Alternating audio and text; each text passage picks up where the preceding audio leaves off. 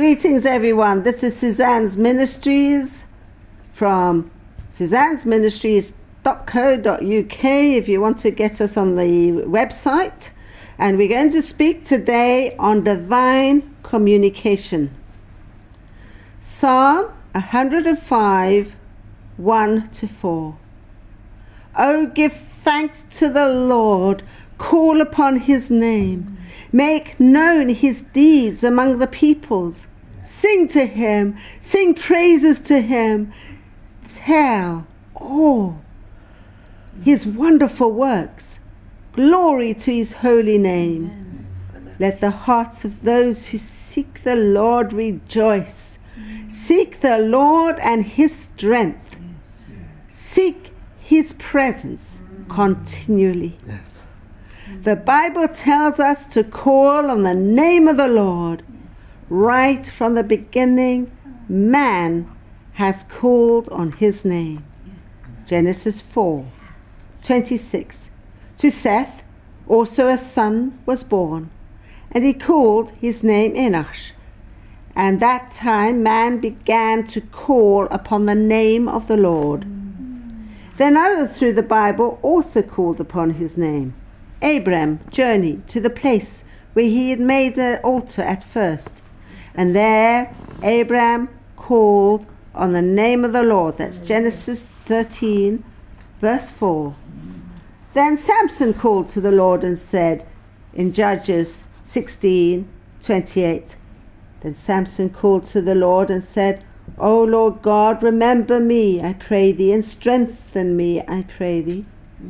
Then 1 Kings 8 to 30, verse 39. Solomon said, Then hear thou in heaven thy dwelling place, mm. and forgive, and act, and render to each whose heart thou knowest, according to his ways. For thou, thou only, knowest the hearts of all the children of men. Amen. We have to call mm. upon the name of the Lord from our hearts. Mm.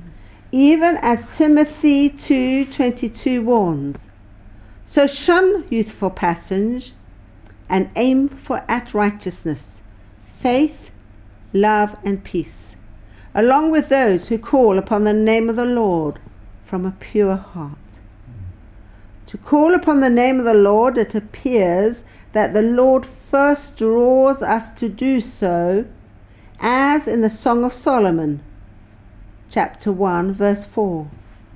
Draw me after you, let us make haste.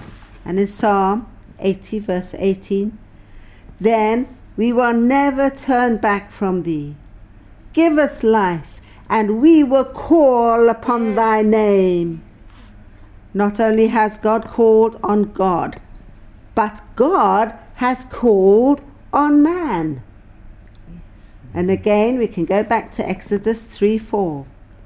When the Lord saw that he turned aside to see God, God called him out of the bush, Moses, Moses, and he said, Here am I. Exodus 19, verse 20 says, And the Lord came down upon Mount Sinai to the top of the mountain. And the Lord called Moses to the top of the mountain, and Moses went up. 1 Samuel 3 4. Then the Lord called, Samuel, Samuel. And he said, Here I am. God calls to man, and man hears God and responds to him. Now we have a two way communication, as we will see in Job. Job 13 22. Then call, and I will answer, or let me speak, and do thou reply to me. Job 14 15 says, Thou wouldest call, and I would answer thee. This means sometimes the Lord will speak first. Once during a flight to South Africa while resting back in my seat, the Lord said, Sit up, I want to speak to you. I sat up, and He encouraged me greatly. It was a wonderful time. Many persons will ask, though, why don't I hear God? How can I learn to hear God? This question is answered in a prayer in Psalm 62 1 to 4. O God, Thou art my God, I seek Thee. My soul thirsts for Thee, my flesh faints for Thee, as in a dry and weary land where there is no water. So I've looked upon Thee in the sanctuary, beholding Thy power and glory, because Thy steadfast love is better than life. My lips will praise Thee so I will bless thee as long as I live. I will lift up my hands and call upon thy names. We have to put God first, to thirst for his presence, as in a dry and weary land here on earth, where there's no water of his presence. Once we come into his presence, where we can feel his love, and joy and peace within, where we communicate with Him and hear Him speak to us, we will love and long for His presence more and more. We will also experience the beauty of His power and glory in His presence. Only God's people will seek this presence, for the world does not know it. The Lord will become our fortress and our strength as in Psalm 59 9 to 10 says, O my strength, I will sing praises to thee, for thou, O God, art my fortress. My God, in his steadfast love, will meet me. The Lord replies to our seeking him, to our calling upon his name with promises from Jeremiah 33 2 to 3. Thus says the Lord who made the earth, the Lord who formed it to establish it. The Lord is his name. Amen. Call to me, and I will answer you and tell you great and hidden things which thou knowest not. He promises to speak to us, to tell us of great and hidden things. He also promises us to hear all who call upon him in truth. Psalm 145, verse 18. The Lord is near to all who call upon him, to all who call upon him in truth.